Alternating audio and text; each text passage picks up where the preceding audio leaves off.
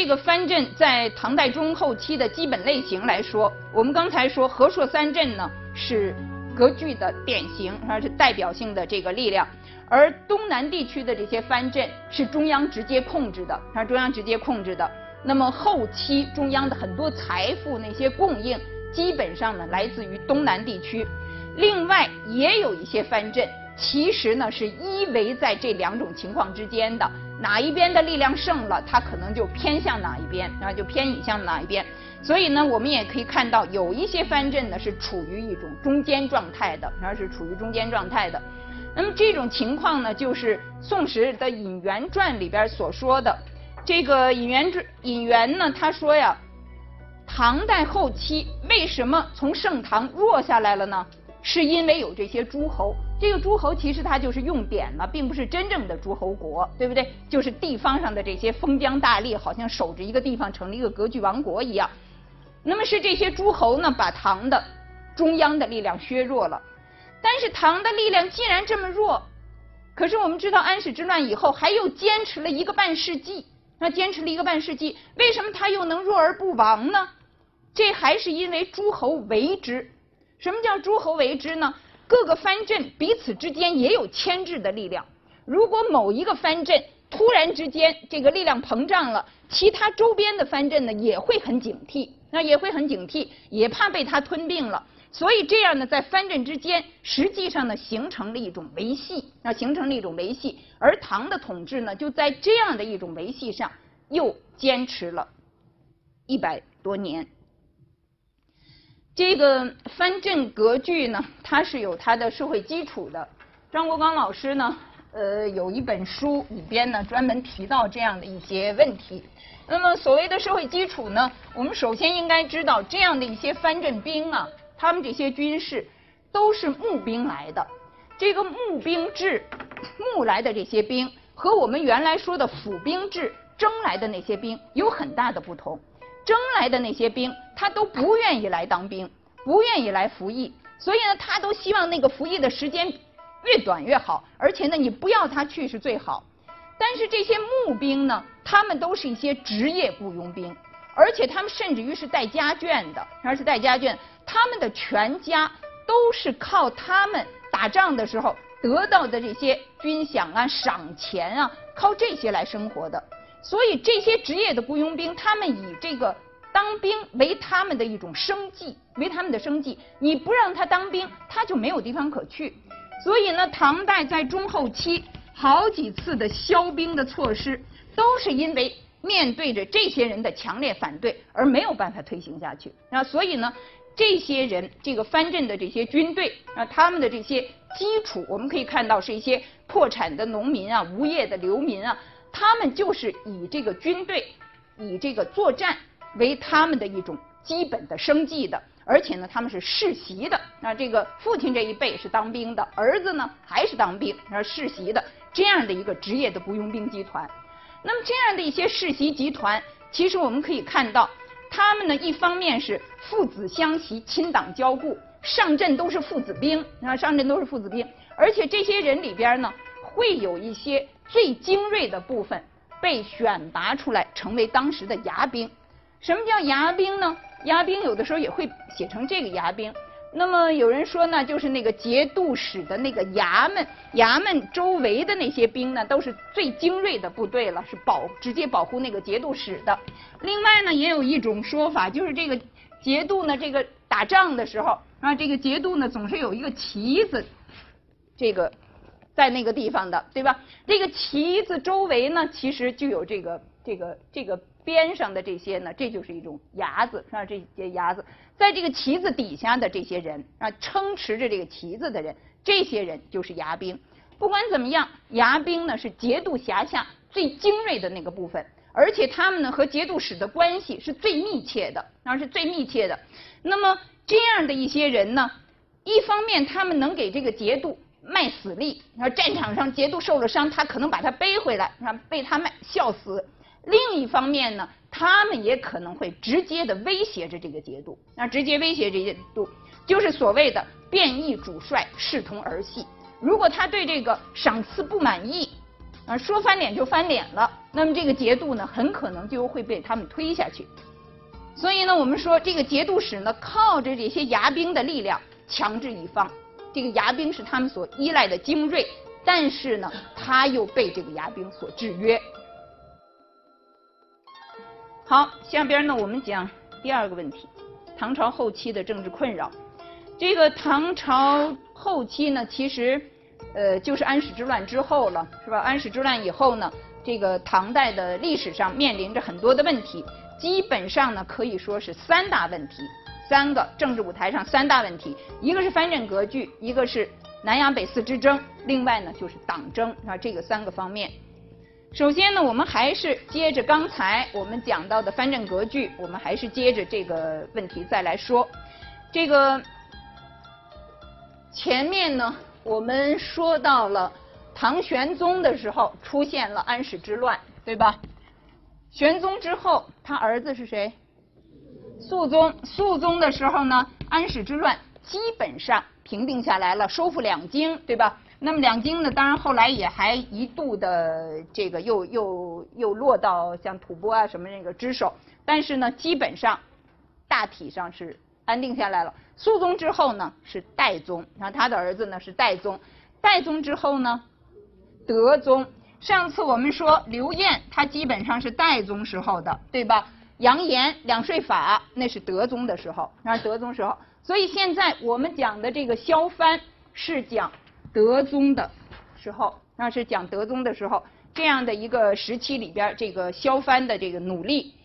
那么从这一段时期来看呢，当时经过刘晏在代宗的时候，对于国家财政的整顿，而且呢，通过这个两税法，说两税法呢，使得这个国家的这个征收啊，从原来租庸调的时候控制不了这个人户，对不对？控制不了人丁，所以收不上来。那么从两税法呢改变了征收的方式，那么国家财政呢有一些好转，所以在这种情况之下呢，德宗当时呢是胸怀大志，很想把这个藩镇的问题呢能够解决，能够一举解决。但是实际上呢，在解决的过程中，因为这个藩镇之间这种利益的勾连缔结，是吧？所以你动了一个藩镇以后呢，其他的这些藩镇都相互声援，所以呢，激起了一波一波的反弹。啊，激起了一波一波的反弹。那么前后呢，我们可以看到，先有四镇之乱，后来呢有二帝四王之乱。那不光是这个藩镇称王了，甚至于像这个李希烈、朱此这样的人称帝了啊，称帝了。那这个事情呢，就发展的呢越来越复杂，而且越来越严重了。那么德宗呢，也一度时间里边呢出逃，那从这个长安呢被逼跑了，那被逼跑了。所以呢，前前后后经历了这些事情以外，呃，经历了这些事情以后，虽然这些藩镇这样的一些变乱在一定的程度上被平息下来，被平息下来，但是呢，德宗个人这样的一种削藩的意图也受到了重大的打击，那也受到了重大打击。所以这个时候呢，就等于是双方都退了一步，那都退了一步。这个德宗这里呢，大面上。仍然还是维持这种姑息的政策，但是在维持这个姑息政策的同时呢，他那当然不光是他了，就是当时的这个唐的这个朝廷也希望想一些办法来制约这个藩镇，来制约藩镇的力量。那么想的是什么办法呢？在这里边我们提到的是主要的两个方面，一个方面呢是加强这个禁军的力量，而削弱藩镇的力量。削弱藩镇的力量，当时主要采取的方式，实际上呢还是重建藩镇。一个很强的藩镇，把它分成两个。那么有一些呢，在各种各样的这个战事里边立过功的人呢，再把它独立的树成一个节度。那么这样呢，就使得节度呢比过去更加多了。而这个更加多的节度之间呢，相互呢又形成了一种互相牵制、互相维系的这个力量。这是一个做法，那么这个做法其实历史上也是多次出现的了，对吧？从这个汉代，我们看到就有这样的一些努力。另外呢，就是加强这个中央禁军的建设。这个禁军的建设呢，主要指的是神策军，主要指的是神策军。神策军呢，它本来其实是 这个呃陇右陕州的一支军队，那它是这一个军队的等于是一个军号吧，叫做神策军。那么后来呢，这个神策军就落到这个宦官手里边呢来点领。这个在这个德宗呢出逃的时候，他往这个奉天跑的时候，实际上呢主要能够维护他的就是这个神策军。但是当时的这个神策军的这个这个召集人呢，在这个动乱的这这种过程里边呢，不能有效的召集军队，反而是皇帝身边的宦官能够把这个军队呢集合起来，跟着皇帝呢一起这个出逃。所以呢，从这以后，从这个事件之后，这个神策军呢就由宦官来直接指挥，啊，由宦官指挥。那么，因为他们由宦官指挥。他们的供应啊，都是宫里边、宫廷里边、中央朝廷直接保证的，所以他们的供应是比较优厚的。啊，这个军队呢，它的这个装备也比较好，相对来说战斗力呢也比较强。那么后来呢，从神策军里边也提拔了一些将领，然后产生了一些这个能够作战的人才。像我们知道的这个唐代后期的一些这个德宗时候一些这个有名的将领。还有这个宪宗时候有名的这个将领，像李胜啊、李肃啊这样的一些人，都是神策军的将领。这个另外呢，就是在当时呢，着手整顿这个财政经济。呃，整顿财政经济呢，最主要的方式就是扩大税源，扩大税源。我们上一次说到这个两税法，说到两税法，说到这个唐德宗的时候，这个两税的征收原则。那么这个两税。上次我们说，它没有一个国家统一的税率，对不对？它是怎么征收呢？把这个数额摊到各地去，对吗？那么这个各地征收上来的这个税，比方说它各州、各县征收来的这个税，这些税呢，那么原则上这些贡赋是应该送到中央去的，对吧？应该送到中央去。但是当时实际上。这一部分贡赋是有一个分隔的，怎么分隔呢？就是所谓的两税三分，两税三分，所有的通过两税法收来的这样的一些贡赋，地方上收上来的这样的一些这个，呃，我们说的这个赋税，分成三份儿，分成哪三份儿呢？一份儿是要上贡，就是要送到中央来；一份儿呢要送使。就是在这个州的上面，是吧？在这个州的上面都有节度使，每一个节度使他都管着若干个州，所以呢，有一份儿是送到节度使那儿，还有一份儿呢留着各州自己作为一种财政上的用度，所以这个呢就叫做两税三分，就是两税收上来的这些赋税分隔成三份，分隔成三份。那么这个两税三分。对于国家来说有什么意义呢？我们说两税法它是一个财政的制度，财政的制度它不纯粹是跟经济相关的，它肯定是和国家政治相关的。在那个时候呢，我们刚才说到这个兵士啊，他们因为都是一些募兵募来的，所以呢，战争里边他不管是什么战事之后，他腰赏是非常厉害的。就是我给你打仗了，我给你卖命了，你得给我多少赏钱，是吧？你或者是物资啊，或者是钱，你得给我多少？那么过去这个腰赏的矛头是针对什么的呢？是针对国家的。这个节度使他会跟这个兵士说：“那那国家他没给我这些钱啊，我怎么能给你们呢？”所以呢，过去这个兵士邀赏的矛头往往是对着皇帝、对着中央朝廷的，他们的不满也积累到面对中央。但是现在呢，好，这个两税分成三份了，节度使上有固定的一份，那么这些邀赏的兵士，他们应该得到的这些赏赐，都应该是从你节度这儿分给他的，那都应该是从节度这儿分给他的，所以这样呢，这些士兵他们腰上的矛头就转到了本镇，那就转转到了本镇。这个刚才我们其实说到过这个。本镇的兵士，包括这些牙兵啊，他和这个主将之间也往往是有冲突，往往是有矛盾的。所以呢，我们可以看到两税法的实施，实际上呢，它有解脱或者说缓解这个中央和地方的矛盾，甚至于中央朝廷和这种基层的这样的一些兵士之间的矛盾，有这样的这种政治上的意义。